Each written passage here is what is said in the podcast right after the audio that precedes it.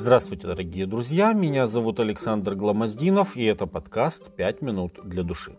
Если первые три еврейских праздника выпадали на весну, то последующие три праздника были осенними. Все они имели место в месяце Тишри. Это сентябрь, октябрь по нашему календарю. Описание первого праздника или Дня трубного звука мы находим в двух местах Писания. В книге Левит в 23 главе с 24 по 25 текст, где говорится «В седьмой месяц, в первый день месяца, да будет у вас покой, праздник труб, священное собрание, никакой работы не работайте и приносите жертву Господу». И книга числа, 29 глава, первый текст. В седьмой месяц, в первый день месяца, да будет у вас священное собрание, никакой работы не работайте, Пусть это будет у вас день трубного звука. С этого дня начинаются 10 дней молитв и покаяния, называемые днями трепета или днями раскаяния, заканчивающиеся днем очищения. У Израиля было два вида труб. Трубы металлические или серебряные, предназначенные для различных гражданских случаев, таких как призвание народа на войну. Книга числа, 10 глава, 2 текст. И шафар, трубы из рога барана, называемые также трубами юбилейными. Иисуса Навина, 6 глава, 5 текст. Трубить в серебряные трубы предписывалось в различных случаях, в том числе и в новомесячье. Книга числа, 10 глава, 10 текст. Но в первый день седьмого месяца трубили в шафар. Хотя выражение «праздник труб» не встречается ни в Левит 23, ни в числа 29, термин «тируах», переведенный здесь как «трубить в трубы», встречается также в Левит 25.9, где оригинальный текст говорит о шафаре или бараньем роге.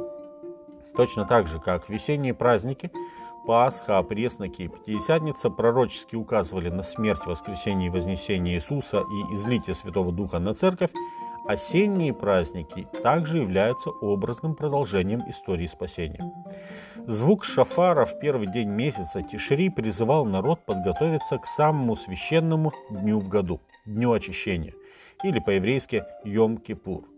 Этот день указывал на грядущий Божий суд, а праздник Труб за 10 дней до этого призывал народ к покаянию и приготовлению к судному дню.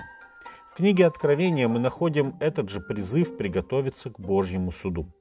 Иоанн видит Божьих ангелов, летящих по небу один за другим и провозглашающих вечное Евангелие. Их весть обращена к живущим на земле, ко всякому племени и колену, и языку, и народу.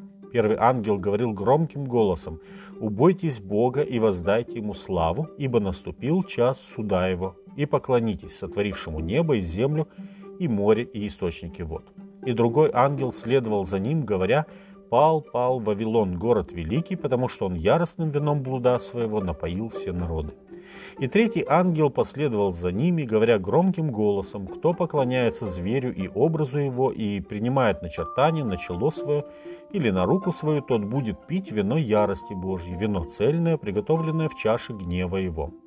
И будет мучим в огне и сере пред святыми ангелами и пред агнцем, и дым мучения их будет восходить во веки веков, и не будет иметь покоя ни днем, ни ночью, поклоняющиеся зверю и образу его, и принимающие начертание имени его.